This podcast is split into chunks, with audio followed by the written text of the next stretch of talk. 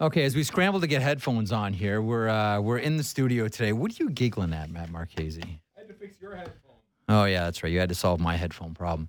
You know what? Um, you know what's interesting around this time of year? It's it's, it's a different rhythm now with playoff hockey going on. Oh, by the way, Elliot's going to join us at kickoff hour two. Uh, I know a lot of people join right at the top of the first hour for Elliot. Just pause, chill.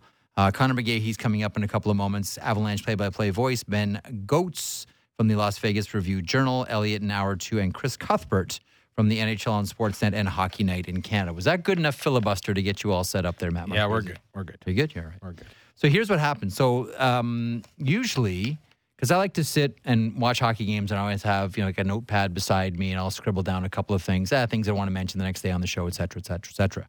Man, my notes from last night are a mess because it just feels like a different rhythm. Like, does your life feel different on day one of the playoffs? Because it does for Oh, me. yeah. Like everything is completely thrown off. Like there are some times like, ah, do I need to watch like the first, you know, the full first period of the seven o'clock Eastern starts? Most times, yes. Sometimes, ah, you fudge it. But when playoffs start, it's like, no, you start. It's non-negotiable. The drop of the puck, you have to be there. Period. Yeah, that's what I told my life. wife. I said, this is the part of the year where the nights can get really late, Yeah. as was evidenced last night. Double Um, OT. Um, but yeah, it's you've got the two. sc- I have two screens going at a time, which is nice because then I can actually watch. And I actually tried something last night, which I've never have. What's that? Watched both of them with sound. You can Us- do that. No. Usually, I just have I just do one. one. No, I usually just have one. And How last night I was like, I don't know.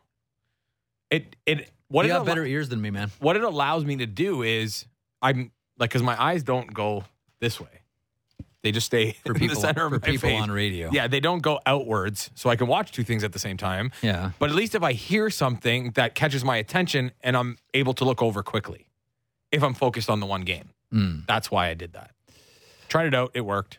We'll see how it goes. So four interesting games last night. Even the one that was boring was interesting. Even the Islanders Carolina, which was kind of a snooze, was at least interesting for a few things. We'll get there in a couple of moments. Bruins Panthers was interesting. Mhm. And how much do Boston Bruins fans now love Tyler Bertuzzi? That answer in a couple of moments. I know Nick Cousins doesn't.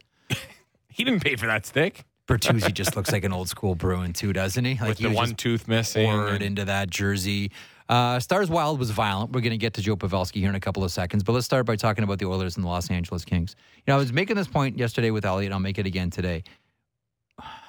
I know that there was an expectation from Oilers fans that while this might not be easy, a lot of the old Oilers stereotypes wouldn't pop up. Like I'm watching the game last night, and after I, I follow scores and people are throwing things on the ice and they're all disappointed and the crowd is stunned. It wasn't supposed to go this way.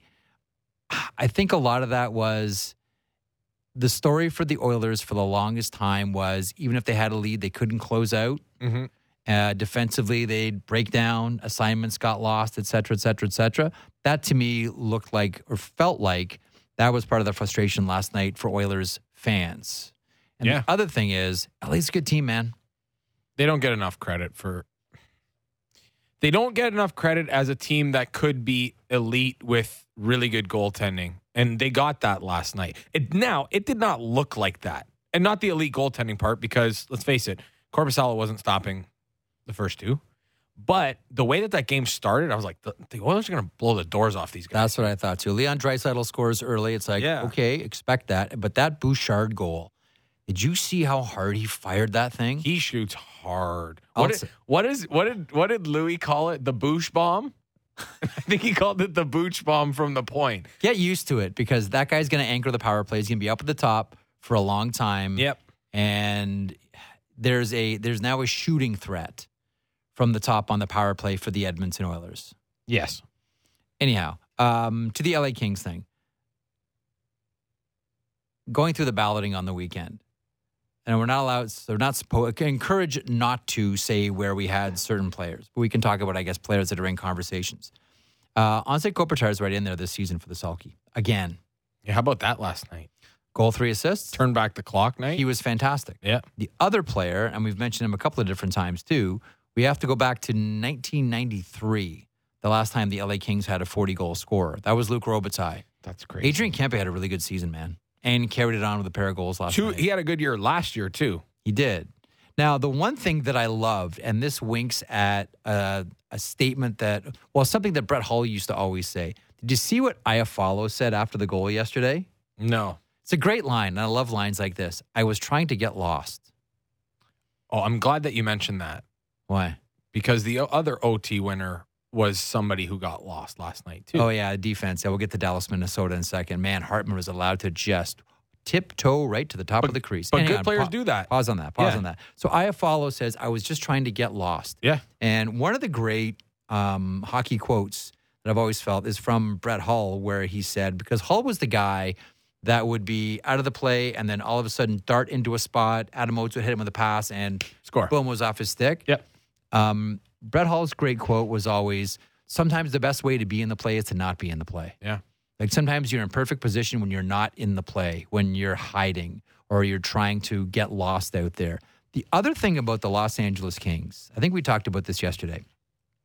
And again, it's only one game. Like I, I still think the Oilers have whatever it takes to, to win the Stanley Cup for crying out loud. But the thing about the uh, the Los Angeles Kings, and this is Todd McLellan, you know, on the bench once upon a time with Mike Babcock. I don't know. What do you refer to them as? Skating picks? Do you call them casual picks? Yeah. Like just like shading players off, slowing players down. Like the one, and they worked to perfection yesterday. Connor McDavid not on the score sheet. Don't get used to that. Mm-hmm. But at least in, in game one, he didn't find the uh, the score sheet. Although he drew some penalties, and he drew the penalty that led to the uh, And the one- the the- Bush bomb. The one that he drew the penalty on for the five on three. Yeah, If he doesn't get a little tangled up there, he probably does score that probably goal. probably does score. Probably does score there.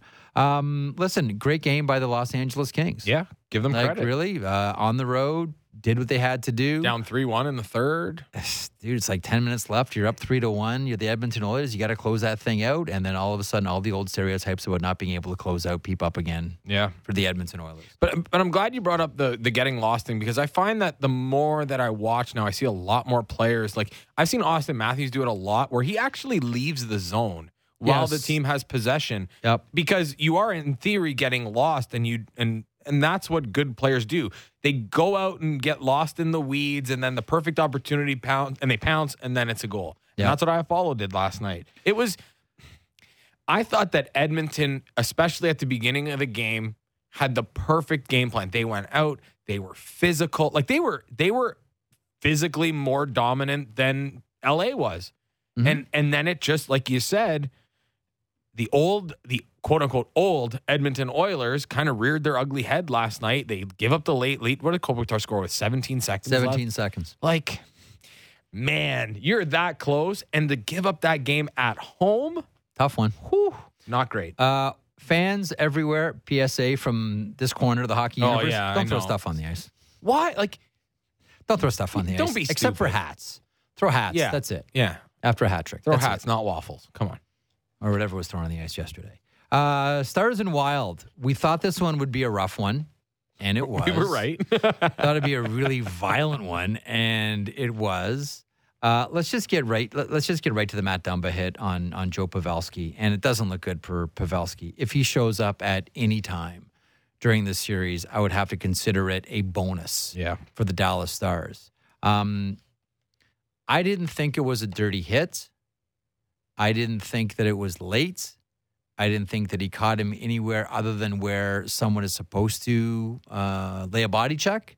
I still don't know why Dumba got a roughing call on the play. We've been so trained to think that that's a, a, a big hit is a dirty hit now. But listen, they gave him the five. They reviewed and realized Oops. there's no penalty here. Yeah. And there wasn't a penalty here. Um, I think I think that Pavelski got hurt because you're not used to getting hit at that spot. You see how far mm-hmm. underneath the red line Matt Dumba is for that hit. Yeah. He's like a full stride underneath the red line. Like as a forward, when you're cutting in that position and you're in that spot while you're under the red line, do you ever get hit there? Well, not really, but if you were to get hit, it's usually be, the defenseman is usually square to you and it's shoulder to shoulder, or he's trying to push you with his hands into the boards, not with that kind of impact. Yeah. It's like Dumba went into a straight line and Pavelski just skated right into his his rear, Mm-hmm. and then the rest is history. I think people got up in arms too because he came off of his feet, but he didn't come off of his feet because he jumped. No, it was the impact of Impact, momentum, Yeah. etc. I, I think the hit was fine, but I thought the play was kind of a bad one by Matt Dumba because if that puck squirts free, he's out of position. all of a sudden there's two Minnesota Wild players out of position and Dallas is in a great spot. yeah, could have been it. It changed the game one way, but it really could have gone the other way had the play been slightly different. Uh, were you shocked at that outcome? Nope, You know what that was? That was a Dean Evason team. sure was. You might be a little bit. Do you remember Dean Evason when he played in the Yeah. NHL? He was nasty. Hey, yeah, he was tough. He was a little tough, nasty, ruthless player. Didn't you see the the exchange that him and Rick Bowness had before the season Oh, ended? yeah. And Evason's just sitting there going, he just has a look up. Yep. Okay, come on, let's go. Come on. Let's do it. like that's a scary man. Yeah, that's uh, Dean Evason. Uh, Bruins and Panthers, three to one is the final. The Boston Bruins draw first blood in this one. Tyler Bertuzzi. Um, and by the way, no Patrice Bergeron in this one. Yeah, how do you feel if you're Florida? You you lose three one, you outshoot the Boston Bruins, and then you look and go, they didn't have Patrice Bergeron in that Patrice one, Bergeron. but they've got. Listen, they had all those. If there was an LTIR T-shirt to be made, it's going to be the Boston Bruins this year because Taylor Hall, Nick Foligno, all, oh, Yeah. they're healthy again. Mhm. I have no problem with it. Play within the rules. I got no issue. But they just have so much depth that I don't want to say losing Patrice Bergeron doesn't mean as much to them because it's Patrice Bergeron. He's a Hall of Famer. Yep. But I feel like it means less to them than it would 12 other teams in the playoffs right now. This is the only series that feels like it could be an upset. Like, do you not look at every other series and say, doesn't matter who wins, I, I still can't call it an upset? I Oh, know, you- I see what technic- I know saying. technically, like the Islanders and Carolina, if the Islanders lose, if the Islanders win, that could that could be considered. I an do have the Islanders Doesn't uh, I, I? I don't blame you. But this is the only one that you could really call an upset. And I know I talked about Tyler Bertuzzi off the top, but he was excellent last night. That pass. Well, oh, the behind the back to Pastrnak. So, so like that? Is yeah, that good? Yeah, it was kind of, it was kind like of that good. one? I so when I had uh, you were off one day, and I had Billy. Well, you weren't off. You were just not here. Uh, and I Why do Billy. you say I'm on assignment? I didn't say it that day. I said you're don't. you're on. What was the line that we used, Lance? It was for Connor Bedard tanking related reasons. So we're tanking the show when you're not here. Um, so Billy Jaffe said the one thing that he was super impressed with about Tyler Bertuzzi because he didn't know as much about him Yeah. was how great of a passer he. Yeah. And he doesn't get credit for that because it's always, oh, Tyler Bertuzzi's tough and he scores goals in tight and blah, blah, blah, blah, blah. But he's got a really good skill set and Mm-hmm. passing would be one of them. That pass, I mean, guys in the NHL make that pass, but it was pretty. and, playoffs. And, It's game Pas- one. and And you got the Pastrnak's not missing that one. uh, no, not at all. And I think that Alex Lyon didn't like the uh, the Brad Marchand goal that he just completely whiffed on. those are those are that the goal? Yeah. backbreakers. Is that the goal? When I when it went in, I said to myself, "Oh, oh is that the goal that ends Alex Lyon?" Because I, I think we're looking at probably Bobrovsky for game two. No, I think Cheech thought that that was the goal that ended Alex Lyon too. I think Kelly's going to agree with me. Wasn't that good? What's the line that Kelly hates? Should have had that one. or wanted that one back. Wanted that one back. That's what it was. Yeah, I think he wanted that one back, Jeff. But you know what? He wasn't. He certainly wasn't the issue last night. I just think Boston's just a better team. That's what it comes down to. Boston was. Florida out hit Boston in the first period. They were physical. They played with them that whole time. But Boston's just that much better. Better team. Just and I agree with you. The only other one that I would say would be an upset for me, much like the Florida one, It would be? Seattle and Colorado. Yep, I don't think it'd be to the same extent. No. but it's defending Stanley Cup champions, and Yeah. this is essentially uh, a year two expansion team. Uh, Islanders. We're waiting here for Conor McGahey. He's going to join us in a couple of seconds. So Islanders and Carolina Hurricanes. Um, how do we pretty this one up? You can't. It's not the most visually appealing of Oh. all the games to watch yesterday. But I saw people complaining about that, and I'm like, look at the two teams that are playing. You should not be surprised by any of this. I, I just thought, I I still think the Islanders are going to win. Like when I saw that Raanta was starting, I went, that's exactly where it begins. But he's so clutch at home. Like you look at his stats at home at I PNC, get it. he is so I- good, so money. It wasn't money on that Pulock goal. No, that was a bad- because you listen. You think it's Ryan Pulock was one of the hardest shooters in the NHL. Full stop. Like a should be in the hardest shot competition every year and should win it every year. And then here comes that whatever that thing was. We call those men's league sliders. men's league slide. That's a King City men's league term. It's a men's league slider. Yeah, that was a uh, that was a tough one. So okay, so the Hurricanes drop first blood. They beat the Islanders. They lead the series one nothing. Bruins over Panthers three to one. A double OT. We didn't mention Ryan Hartman here. We'll we'll do that in a couple of minutes. The Wild win in double OT. Uh, beat the Stars three two in a particularly violent affair. And uh, the Kings uh, now have home ice advantage. They beat the Oilers in overtime as well. Alex Iafallo, the OT hero. Four two three is the final. Oilers fans not impressed. Uh, let's get to the Colorado Avalanche. Uh, they'll be facing off against the, the Seattle Kraken. Avalanche play-by-play voice Conor McGahey joins me now. Connor, how are you today? I'm good, Jeff. How are you? Uh, I am well. Uh, first of all, before we get to the Avalanche, how much of last night would you have watched? I uh, I had to tool around here in Denver doing some stuff, so I missed both of the East games, which I, I don't think I missed much apparently. And No. then I settled in for both games. I, I settled in for both games in the West, and uh, and boy, I mean, you you called Minnesota and Oh. Dallas a violent affair. It uh, it sure was. I couldn't I, I couldn't leave it. I couldn't go back to Edmonton, L.A. I had to Yeah. I had to stick with the Wild and the Stars all the way through till uh, 2 a.m. Eastern time. So that was uh, that was uh, quality viewing last night. That was awesome. That was like some some some old school nastiness, and you know the hot button issue is you know now put Joe Pavelski is out. How did you see? I swear we're going to get to Colorado here, Conor. How did you see the Matt Dumba hits? And I'll try to bias the jury here. I just think the Pavelski thought nobody gets hit down at that. Like he's like a, a foot and a half, two feet south of the red line. Like defensemen don't hit players there, Yeah. Especially not. I think he was more surprised than anything else. The, the the hit to me is clean. I just think Pavelski was surprised to get popped in that position. Sure. Hey, we can go this whole thing without talking about Colorado. I'm fine with that. We're just talking Stanley Cup playoffs. That's good for that's good with me. Um, but no, I I, th- I think you're right. I mean, it's been a long time since. I mean, and and, and Pavelski's been around a while, right? But I think the Yeah. game has changed to the point where you're not expecting checks to happen at that part of the rink, and part of the game is absorbing checks and. When you are unprepared, that's when, when, when bad things happen. Whether uh, whether it's a bad hit or not. Now, is the timing a little bit late? And we, we the game was on ESPN here here in the U.S. Yep. and and Dave Jackson was was on, Yep. and Dave always has great analysis. Great analysis. He actually still lives here in Denver, um, and he basically said in real time, uh, it, it's on the border of being late. Um, but I, again, overall, the again going back to the Pavelski hit when he played for the Sharks versus the Vegas Golden Knights Yep. um, and, and you know making that a five minute major th- so they could actually look at that was actually smart and at the end of the end of the day i think it's probably uh, a two minute minor for interference and it, because the ice and the stick probably do the damage to Pavelski. Um, but it's uh, it, it's it's just scary. I mean, watching him skate off last night. I mean, Oh. my, my heart just sank. And I we- we have no love for, for either the the Wild or the Stars, but we have love for people, right? Sure. And so uh, that was just that was just much. There, there, there were two moments where I really, where I really cringe. I mean, outside of the actual contact itself, and when his head hit the ice.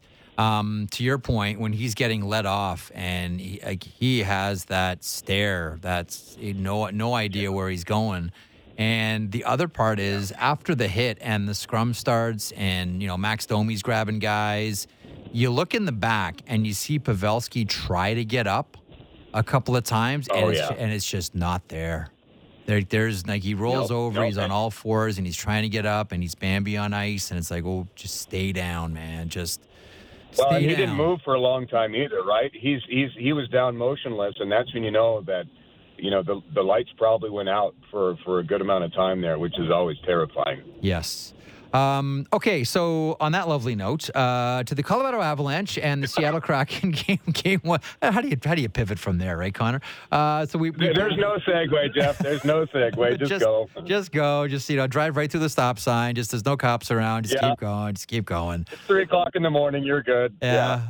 Now we're uh, Maddie, our, our producer Matt Marchese, we're- and I were just throwing this around before. Like to me, there's uh, there's only really the one series that I look at and I say, okay, you know what? If the Florida Panthers can somehow do this against the Boston Bruins, like that is a legit upset. And Maddie says, well, hang on, throw Seattle and Colorado uh, in there as well. Um, how has Colorado played against Seattle? And if you're Colorado, what um, what concerns do you have about the Seattle Kraken, if any? Well, it, they finished the year one one and one. Their only win was in Seattle uh, in a shootout. Nathan MacKinnon um, with the shootout winner Pavel Francouz. Uh, and you'd appreciate this, has still never allowed a shootout goal mm. ever in his in his NHL career. Yep. How about that? Um, but uh, but that was the only win. I think it's tough because, and I don't want to always bring this back to injuries, but it has been the story of the year. I mean, Colorado finished with 463 man games lost, yep. and all the games with Seattle were tight, but you, you know they never played the Avalanche with their top six defensemen. Um, I, at least uh, when when they had any sort of rhythm going. I mean, the, the the top six for Colorado have only played eight games together, and none since November 4th, the first game where they played Columbus in Finland. Um, so obviously that's a factor. But I do give Seattle a lot of credit because they struck me as kind of stylistically the New Jersey Devils of the West in a way when they played Colorado, where they mm. just they they and and forgive this they had tentacles everywhere all the time and Colorado who thrives on time and space didn't really have any with Seattle and uh but you know they're all close games I mean both games here in Denver were 3-2 uh, and it was two one the uh, the shootout win uh, in the Pacific Northwest. So Dave Hakstol had them playing a brand that uh, that suited them to to be in a position mm-hmm. where they could win, and uh, so that's why it won't be easy. But again, I mean, Colorado went 31 eight and four down the stretch. Uh, after January 12th, the loss at Chicago, and and yeah, I know that a couple of those games, uh, you know, were, were in that stretch, but still, I, I think the Avalanche are different now than that sample size with the first three meetings with the Kraken. You know the um uh, the other thing, and listen, I, I, understand that Nathan MacKinnon gets a lot of the oxygen, Cale Makar gets a lot of the oxygen uh, on this team, um, and for good reason.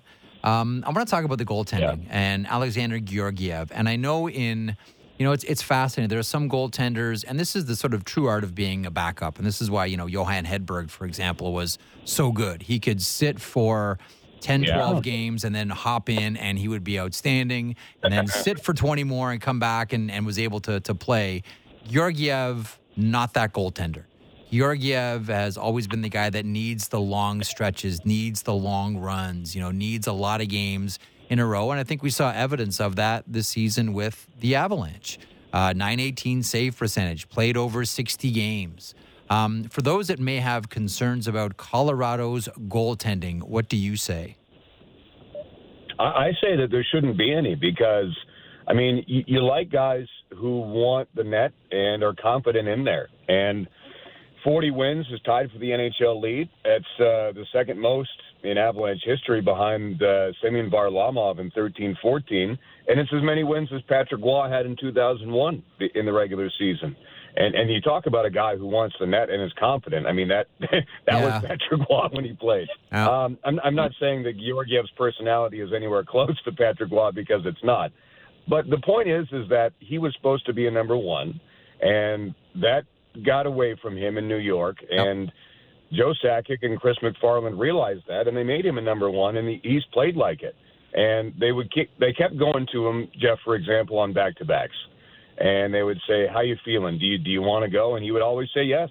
You know, mm. um, there was a couple where you'd give, you know, start to Jonas Johansson here uh, versus Anaheim, uh, Pavel Francouz after he came back versus injury. I mean, from injury versus the Ducks again. Um, and uh, but for the most part, it was it was Georgiev saying, you know, I'll, I'll, go and I'll do this. And frankly, he was better on the second night mm-hmm. than the first night. And I, I, I think he did that five times throughout the season, maybe six, and he only lost once.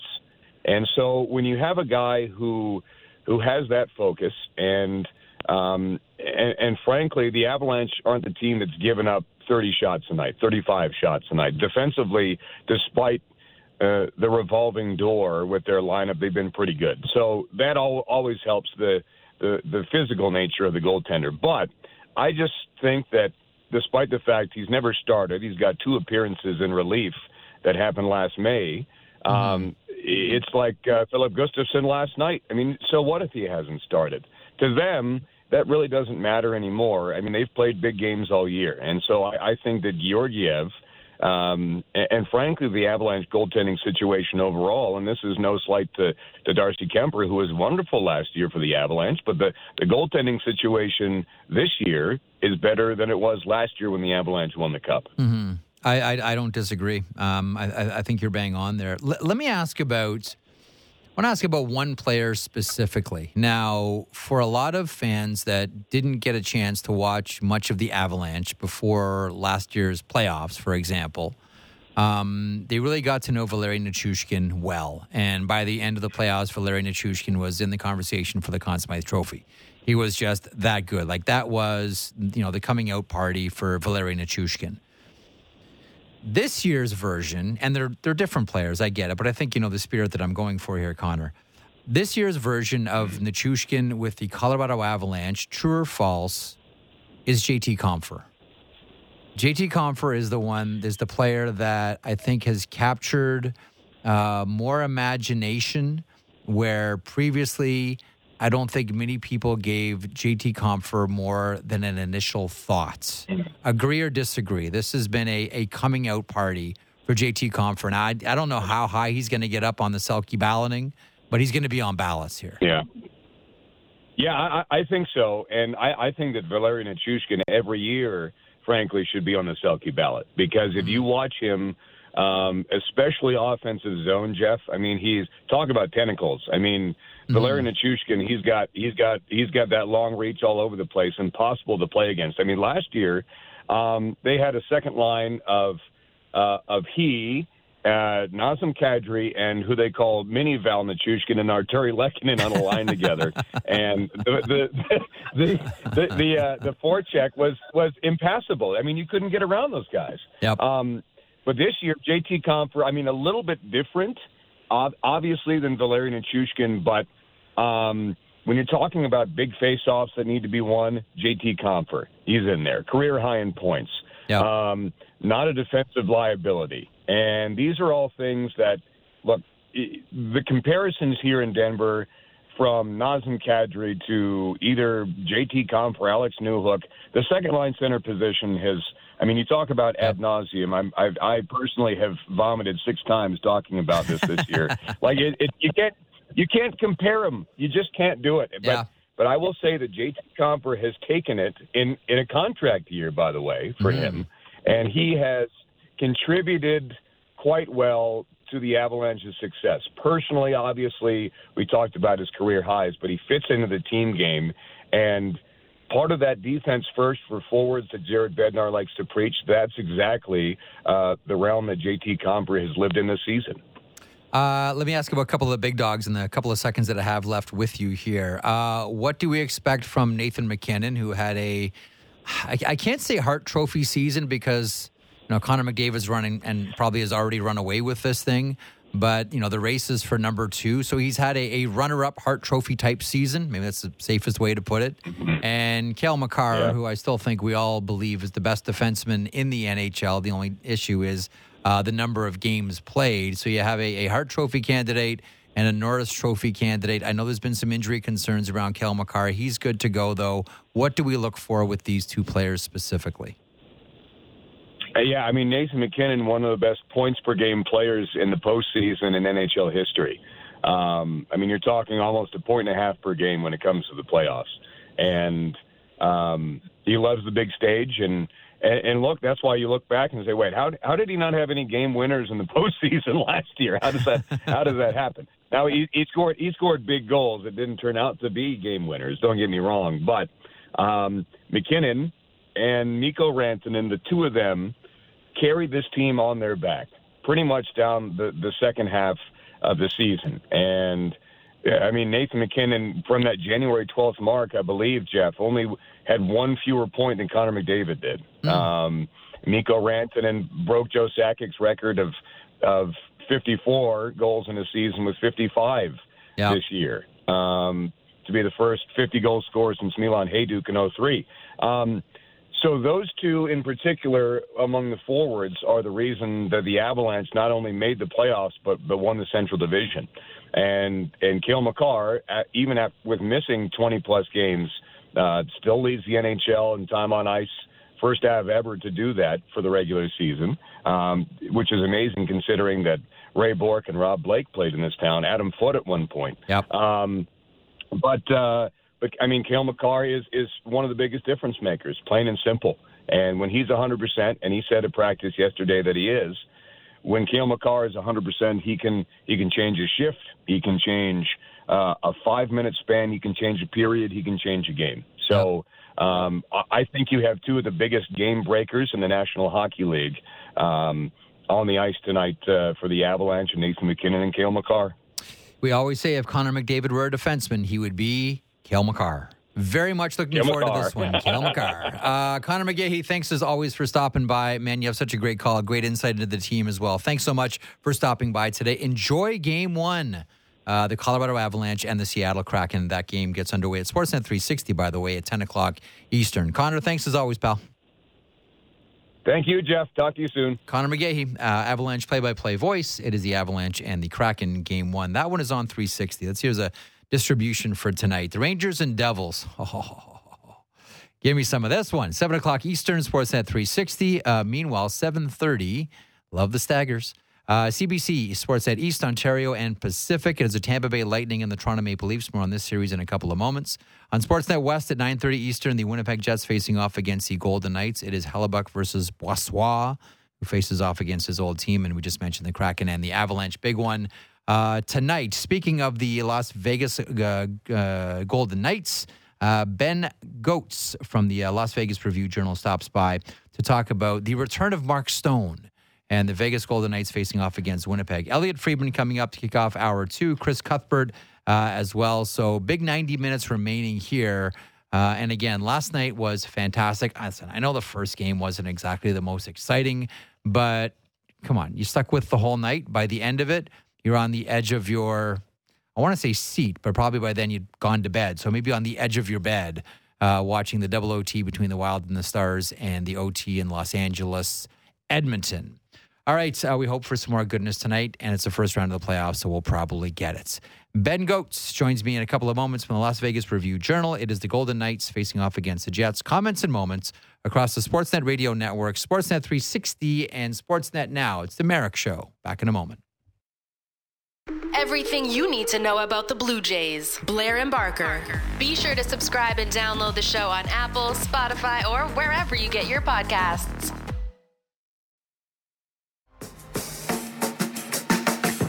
This is the Jeff Marek Show on the Sportsnet Radio Network. So, real quick update here. I had the conversation in the opening of the uh, program about Alex Lyon and the Brad Marchand goal last night, uh, to which Kevin Woodley from In Goal Magazine sends, complete with with uh, with screen caps from the goal, that the equipment it was the equipment that failed Alex Lyon. And here's the explanation. The fail is it hits the edge of the glove and the pocket collapses backwards, allowing the puck to essentially go through it. It's because the pocket edge materials haven't been reinforced and soften up as goalies try to break in the glove and have it present super wide and stretch it out. At the end of the day, on the shot from that distance, catch it in the pocket cleanly, but he lost all margin for error because the equipment failed him in the moment. The goalie fraternity defending their own. I always appreciate Kevin Woodley calling and texting for clarification on things. All right, uh, tonight, four games on the go around the NHL. Uh, Winnipeg Jets fans have their eyes on this one, and why not? The Vegas Golden Knights hosting the Winnipeg Jets. Ben Gotz joins me from the Las Vegas Review Journal for comments on this one and the return of Mark Stone and the playoff debut of Jack Eichel. Ben, how are you? I'm doing well. I mean, I'm excited. I think last night was obviously a great appetizer in terms of day one of playoff hockey. It got me pumped. I'm ready to get started. Well, it took a while to get going. Like that Islanders Carolina game, was it the most exciting affair we've seen? And you know, the Bruins Panthers had moments, but like by the time we got to Dallas and Minnesota and then Edmonton and Los Angeles, it was like, okay, yeah, yeah, yeah. This is this is the playoff hockey that uh, that we uh, that we expect and, and love so much. Uh, before we get to uh, Vegas and Winnipeg here, what did it for you? Like, what was the big either game of interest, moment of interest? What captured your imagination from day one? Oh, it was definitely Minnesota and Dallas. I loved watching those two teams Yeah. play each other so hard, so physical, and the goaltending was just unbelievable. I mean, Jake Oettinger, obviously he lost, but oh my gosh, I don't know how you wouldn't want that guy on your team any day of the week. Some of the saves he made were just unreal. So I'm really excited to see how that series progresses. Uh, I think it'll be violent. I don't think there's any there's much, if any, love lost between these uh, the, these two sides. And when you talk about goaltenders, man, like Filip Gustavsson was excellent. He's been excellent all year. Um, he's been a real nice, uh, real nice find. Well, it was a trade um, for the Minnesota Wild this season. All right, uh, what do you expect tonight? I mean, Vegas. Uh, I mean, Vegas. You know, speaking of Minnesota, whenever Vegas and Minnesota get together, those are, are fantastic games. Uh, we're used to seeing Vegas have outstanding games against the Colorado Avalanche. Just from a style point of view, and styles make fights, styles make games. How does this one look to you before they drop the puck? The Vegas Golden Knights and the Winnipeg Jets. What do we look for here? Yeah, what I'm really looking for is the transition game of both teams and who's going to be able to kind of outskate the other up and down the ice. Obviously, Winnipeg, especially with that top line, so, so good off the rush when you're talking about Connor, Dubois, Scheifele, and then you've got guys like Morrissey joining the rush, Nate Schmidt, who Knights fans are very familiar with. But this has been a Golden Knights team that all year has done really well defending opponents when they're coming at them and not giving up a lot of odd man rushes. And if the Knights continue to do that, defend really well, maybe turn some pucks over at the defensive blue line or in the neutral zone, mm-hmm. then I think that actually plays really well into their hands because they're a team that historically in the playoffs we've seen they don't really score a lot in zone. Even the power play is not necessarily a good source of offense for them. But if you give them time and space in transition, they can burn you. So I'm really curious to see how that battle plays out tonight and throughout the series, whether the Jets are going to be able to execute on the opportunities that I think they're going to be aggressive in creating, and whether the Knights then take advantage of that and turn enough pucks over to give themselves enough opportunities for good chances mm-hmm. on Connor Hellebuyck. Because I think, like I said, in zone, especially when Hellebuyck's going to be able to be set and read plays, I think it's going to be really, really tough for the Knights to beat him.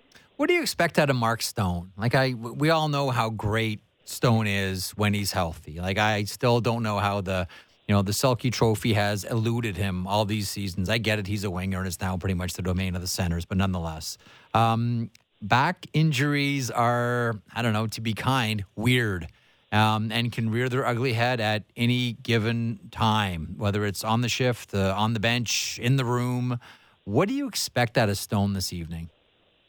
Yeah, I'm really curious to see how he looks. I think the good news for Stone, we saw this when he came back from his back injury uh, last year, is it's not like he's a burner where you're worried about Yeah. you know those big wheels being depleted. Obviously, what makes his game so special is his smarts and that stick that just it looks like he's using a tennis racket out there to bat down pucks in the neutral zone. Um, I think the expectation for the Knights, and obviously they were trying to downplay, you know, how he's going to look in his first game in three months when he talked yesterday. I think is just find areas to help the team. I think that's going to be it for him. They're starting him on what looks to be kind of a quote unquote third line with Michael Amadio and Chandler Stephenson. If they can play well, lower down the lineup and tilt the ice a couple different times, I think that's going to help out the Knights a lot. If he can help that power play that really crumbled uh, in his absence by being an option by the side of the net or behind the net, making passing plays and reads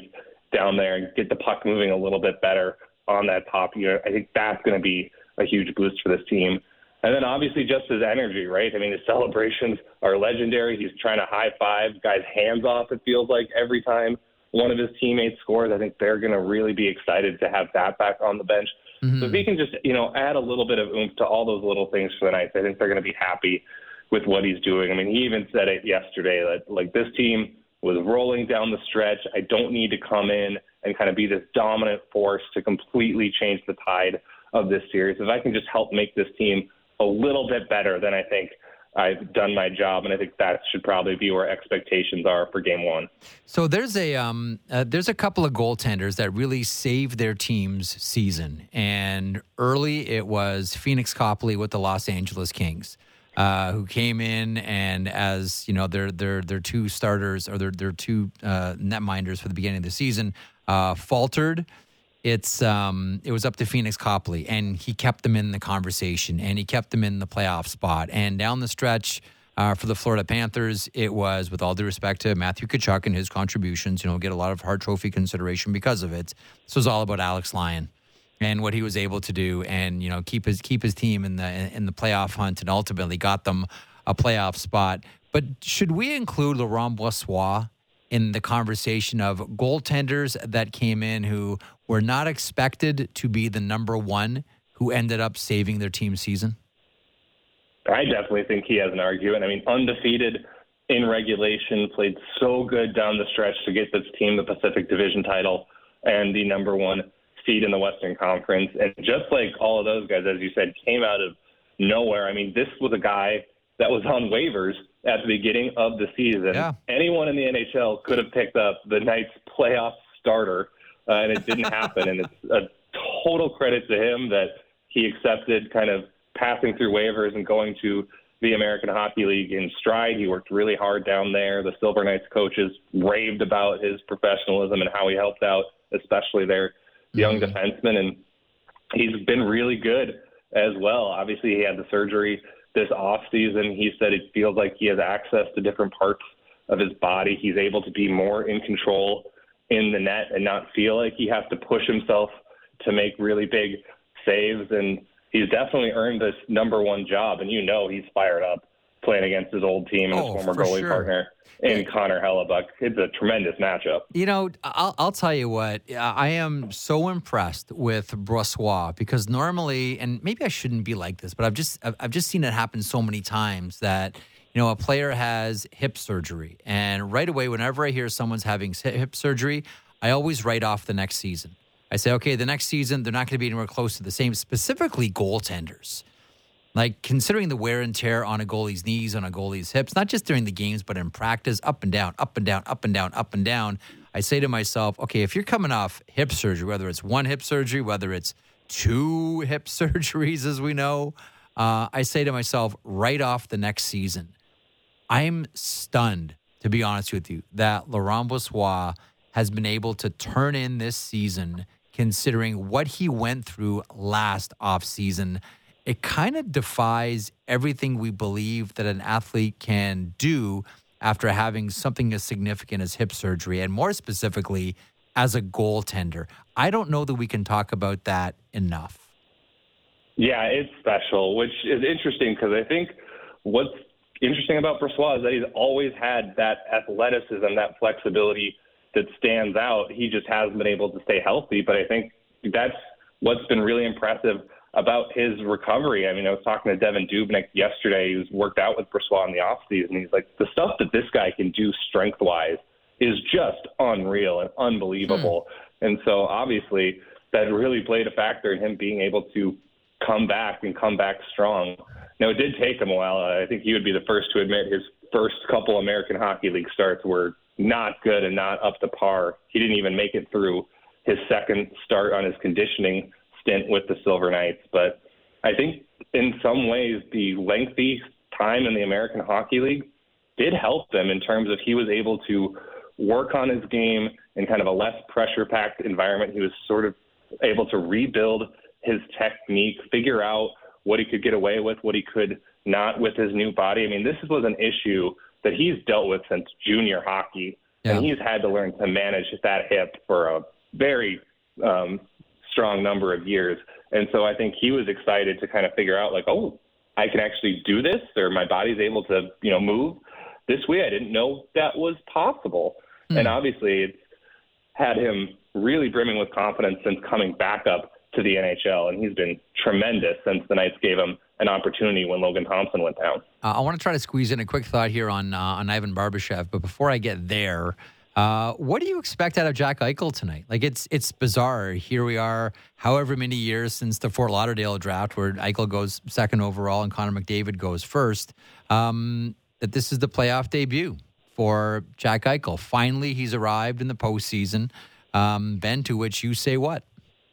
Uh, that he's excited and he's ready to cross off that narrative that he can't make it in the playoffs. I mean, you can tell that this has just been a fire that's been burning under him for a while. He's so competitive. He wants to be in these type of games, and I think it's crushed him for a very long time that he wasn't able to do it. Uh, it's funny, even when the NCAA hockey tournament came around, you know, about a month or so ago. I mean, he was still talking about how he was upset about you know his Boston University team didn't finish off uh, its season with the champions. Like you could yeah. tell just listening to him talk, that it's still like a big regret for him that they didn't win that championship game. So the fact that you know he's still stew- stewing about that, you know, about eight years later, uh, I think tells you all you need to know about how much Jack Eichel burns to win and how excited he is uh, to be, uh, you know, still playing this time of year. I mean, I think they're going to lean on him a lot. Like I said, Mark Stone's coming back, but I don't think they want to put too much on his shoulders mm-hmm. right away. So I think it's going to be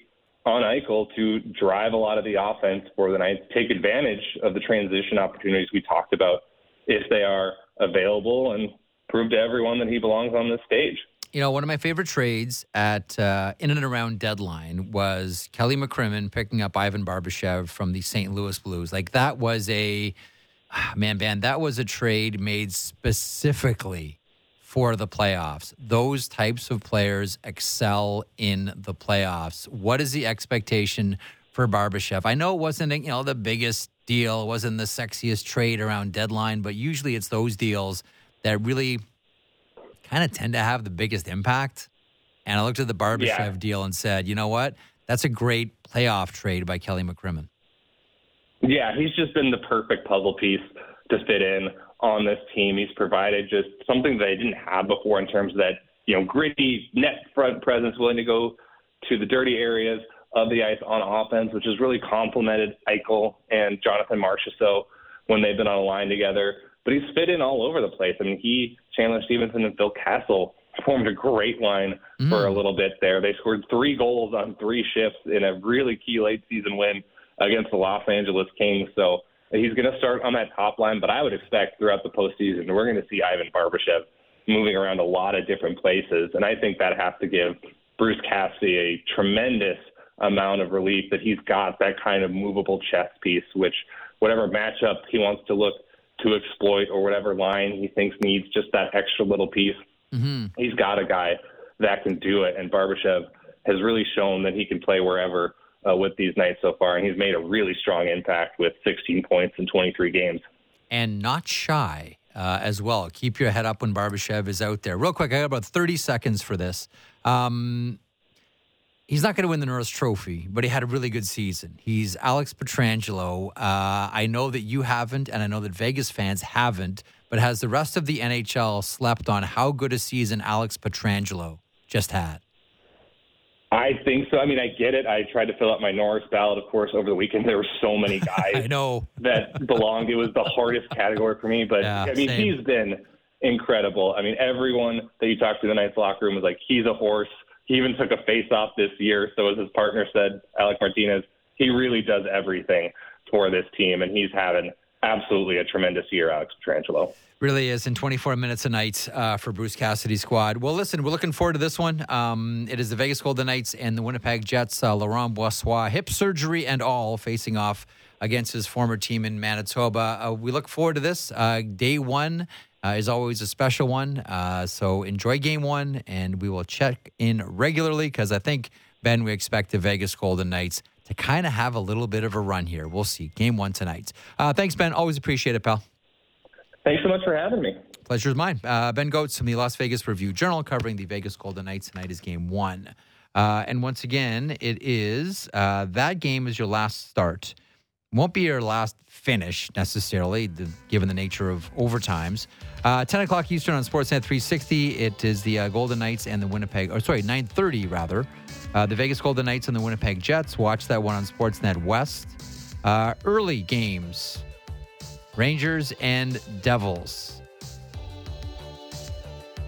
I'm not just interested in the game, I'm interested in the fans and how many Rangers fans make the trip to the Rock for this one to cheer on their team. Watch it on Sportsnet 360.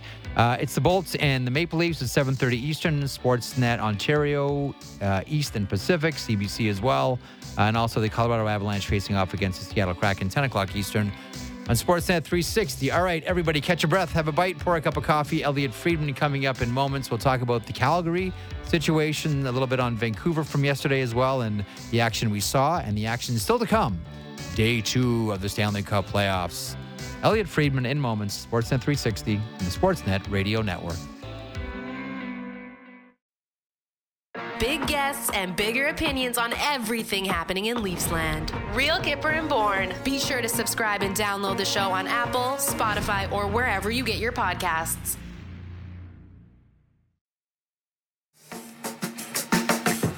This is the Jeff Marek Show on the Sportsnet Radio Network.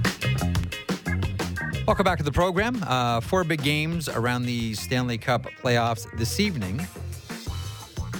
All gets underway with the Rangers and the Devils. Conclude with the Avalanche and the Kraken. In between, it's the Jets and the Golden Knights and the Toronto Maple Leafs and the Tampa Bay Lightning. He called it last year. He's calling it again this year. How different will it be 12 months later? Chris Cuthbert from the NHL on Sportsnet and Hockey Night in Canada joins me now. Chris, how are you? Jeff, good, good to be with you, and uh, yeah, it's one of the best days of the year for sure. Oh, it's always exciting. Uh, everyone's. Ev- I always like the, uh, the, the the the photograph, you know, before the Stanley Cup begins, and then on the final day, and how everyone feels, and the grind is over, and how much it ages you. But uh, on a on a day like this, it's it's nothing but excitement because every uh, every shift is just ratcheted up. Uh, there's so much gravity attached to every decision, every offside, every icing, every shot. Um, and for the, the the series that you're calling here, you know, it's it's very specific because we understand the consequences for the Toronto Maple Leafs if they lose. But do you have a thought on what happens to Tampa if they lose? Do we start talking about the beginning of the end of this? You know, this dynasty Tampa team. Like, flip the script here. We know what happens if Toronto gets dusted. What about Tampa? It is a good question, uh, and, and it's it, it's a complex one when you've had so much success because the loyalties to to these guys become such a a stronger bond and and to do what you have to do probably to turn over a roster would be uh, would be excruciating for Julien BriseBois and and, Yeah. and, and that group.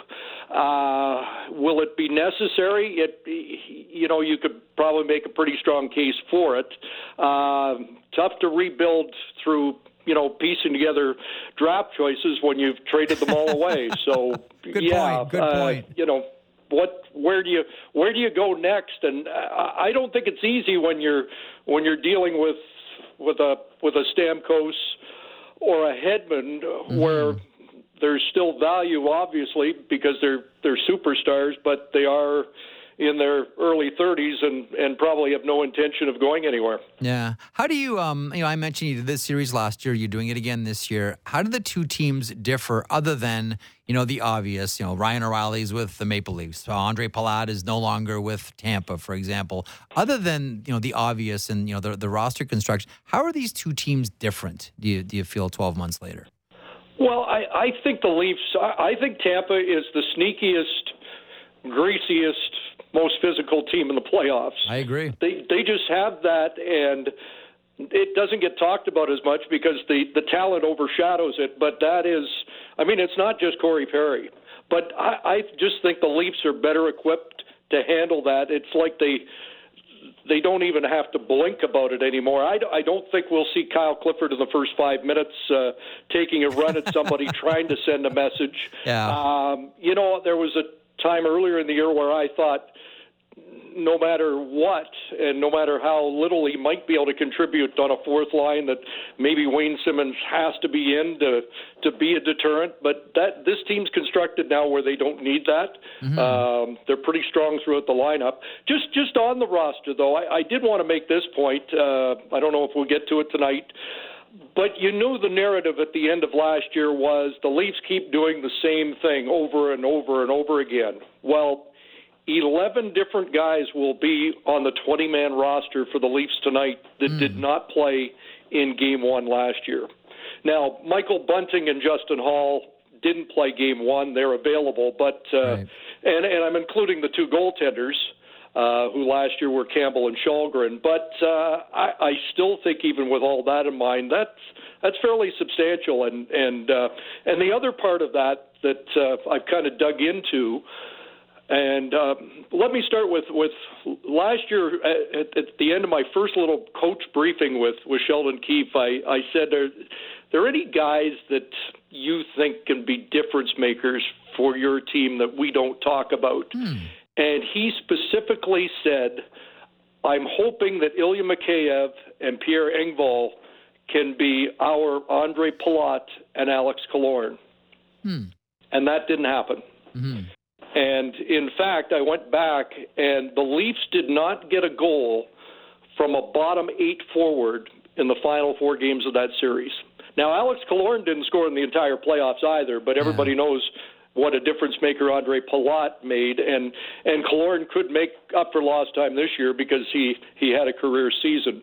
But um, can can the Leafs get other than the top four and Ryan O'Reilly, can they get the same amount of contributions that a that a Hagel or a Nick Paul that we saw in Game Seven? Can can they get that kind of uh, of matching uh, uh, performance to to to kind of neutralize uh, the advantage Tampa's had over the over them?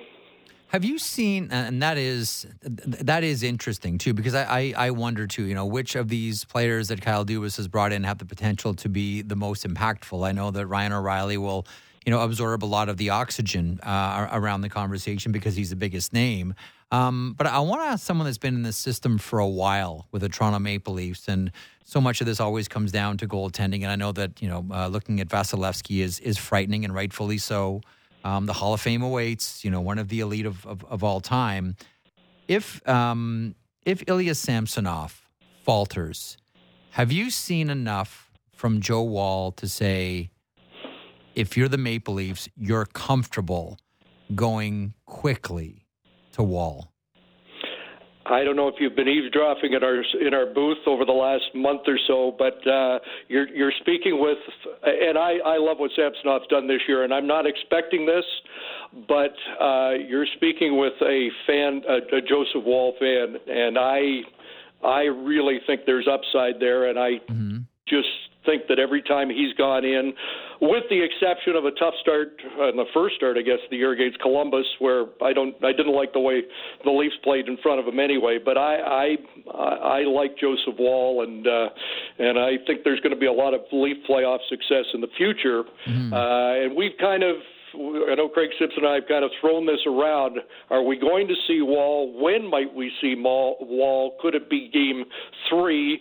How dire will it be by the time we get to see Woll? Um, you know, and I'm sure fans are at home. Leaf fans are saying, you know, we're we're good with Samsonov and he'll be he'll be great and and I think that's probably the case but if it did turn south in a hurry I don't think this team's going to have any any hesitation about Joseph Woll I even thought to be honest with you and um I thought the Leafs might have looked at uh uh, right before the trade deadline, finding out a way of whether or not they just commit to Woll and clear some cap, more cap space uh, with the Matt Murray mo- money for one more four to five million dollar player. And uh, if you want to play the imagine or what if game, uh, that one can be pretty enticing too. Absolutely, um, Chris. I, I want to ask you about you know th- this team and. Um, you mentioned uh, the new players that that Dubas has acquired. You, you mentioned the goal, the goaltenders in the offseason that he went out and got, and around deadline, it's O'Reilly and it's Acciari and it's Sam Lafferty, etc. Luke Schenn, and those are interesting conversations to have. Don't get me wrong, but true or false, this team is going to go as far as the stars take them. The Matthews, the Marners, JT uh, Nylander, Morgan Rielly, etc. True or false? They will go as far as that group takes them. Well, I, I will say false because I'm going to add one name that you you didn't say, and that's Jake McCabe.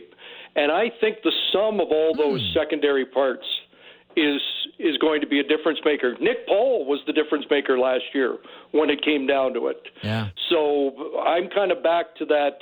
Who's going to be the Andre Palat or Alex Killorn that that if if Kucherov, who is you know out of this world, and Stamkos and Point uh, and Hedman draw even with uh, with the core four and Morgan Rielly, can you make a difference in the back end? I, I look at I look at Tampa's blue line and say that looks to me like a vulnerable spot hmm. uh, where Nick Perbix is, who's had a good rookie year, is is going to be asked to do a lot, and uh, and Darren Raddysh, who has been just up for over a month, is is in that group of six and does Erik Cernak find the game that we've seen in the last couple of playoffs as opposed to, you know, some of the struggles he's had this year? I I I think the Leafs depth might be the what takes them over the top.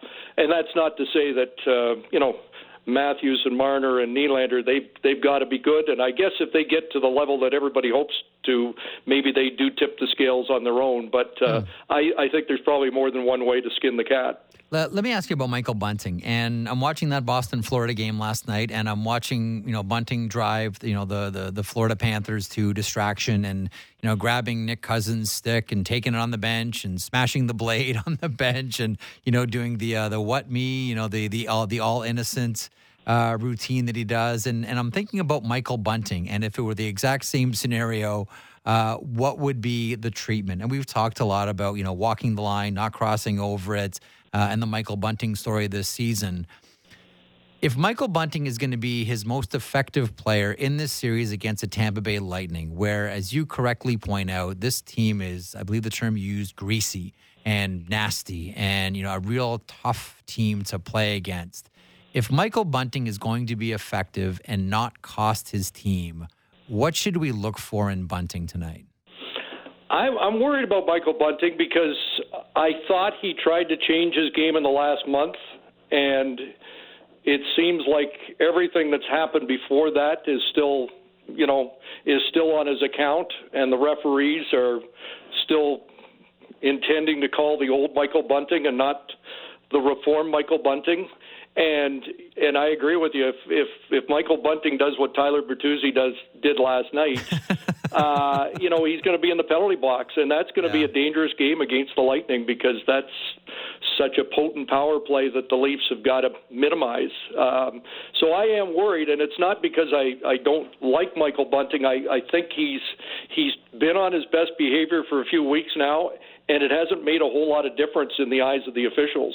Mm-hmm. And so that that must be a little bit of concern. The one good thing, I, I, I think there may be less of the super pest now that he's back on the big line, and it looked mm. like he played the last week. Yeah.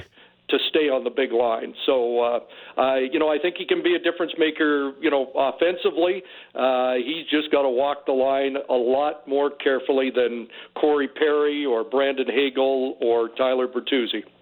Interesting. Um, we talk so much about what uh, the Maple Leafs have riding on this series, and most notably the general manager Kyle Dubas.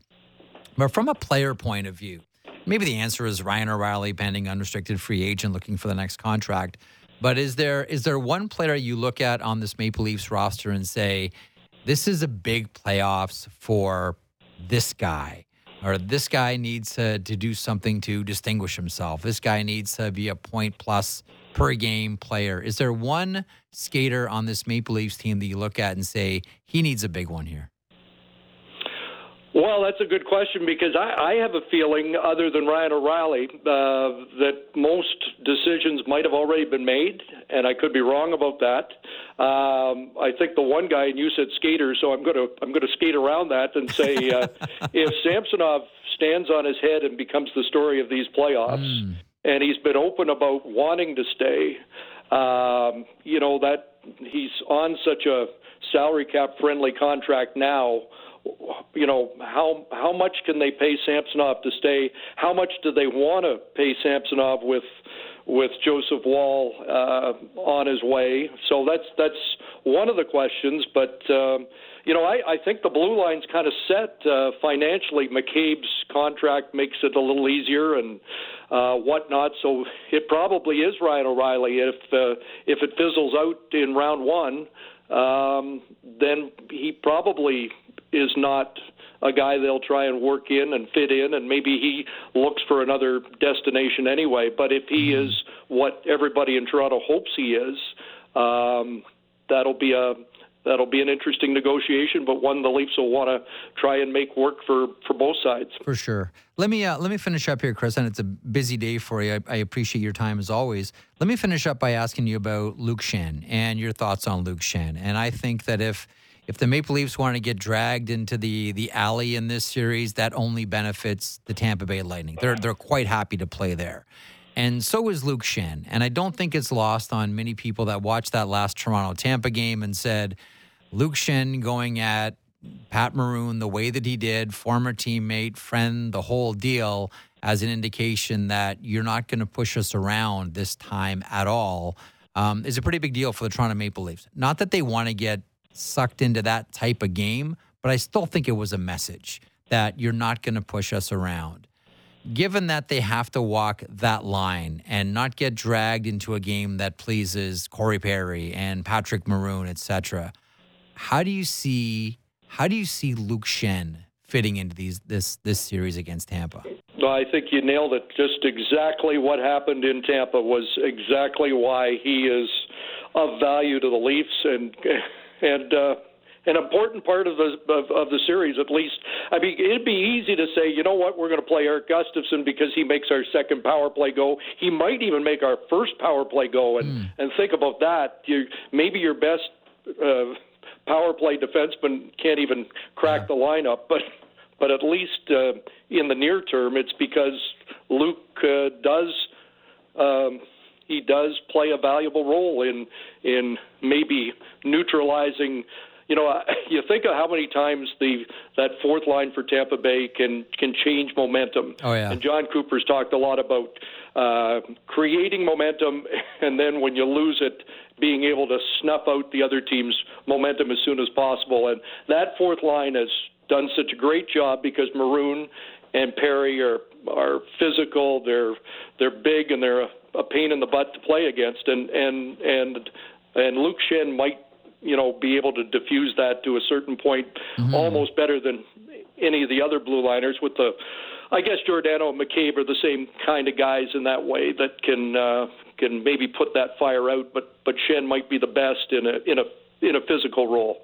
This is uh, this is going to be a fun series. Uh, consequences all over the place, uh, and exceptional play as well. Uh, Chris will be watching tonight. You and Craig always have a great call. Uh, tonight should be no difference. Uh, game one, Toronto Maple Leafs Tampa Bay Lightning. CC, thanks as always for stopping by. Awesome, and I'm I'm holding you guys to Hearns Hagler round one. I, oh. I, I, I want to sign up for that. Listen, I don't know how many times I've watched a bad boxing match and then gone to YouTube just like to cleanse my palate of boxing and watch that three rounder from Vegas. It's like, oh no, I need to see what a real boxing match looks like, and I'll watch Hagler and Hearns all it over never again. gets old, and, oh. and this this series might feel the same way by the time it's over. So Finger, thanks. Fingers crossed. Thanks, CC. Cheers. Yeah, the great Chris Cuthbert from the NHL on Sportsnet and Hockey Night in Canada. Uh, him and Craig Simpson have the call tonight. It is the Tampa Bay Lightning facing off against the Toronto Maple Leafs. And once again, tonight up for grabs, Rangers Devils. Watch it on Sportsnet 360 at 7 o'clock Eastern at 7.30. It's the Bolts and the Leafs. I watch that one on CBC, Sportsnet East, Ontario, and Pacific. Jets and the Golden Knights at 9.30 on Sportsnet West. Hellebuyck versus Brossoit. And the late game on Sportsnet 360, the Seattle Kraken facing off against the Colorado Avalanche. Thanks to all of our guests Conor McGahey, Ben Gotz, Elliotte Friedman. You just heard from Chris Cuthbert. Uh, the returning Matt Marchese. Thank you very much. Lance Kennedy, Jen Rolnick all had plans to make this a good show, but unfortunately, I had other plans. Thanks for joining me. Day two tonight, Stanley Cup playoffs. Enjoy them. Marek Show returns tomorrow, 22 hours from now. Four big games. Enjoy it. Watch as much as you can. It's the most wonderful time of the year. Stanley Cup playoffs. Talk to you tomorrow.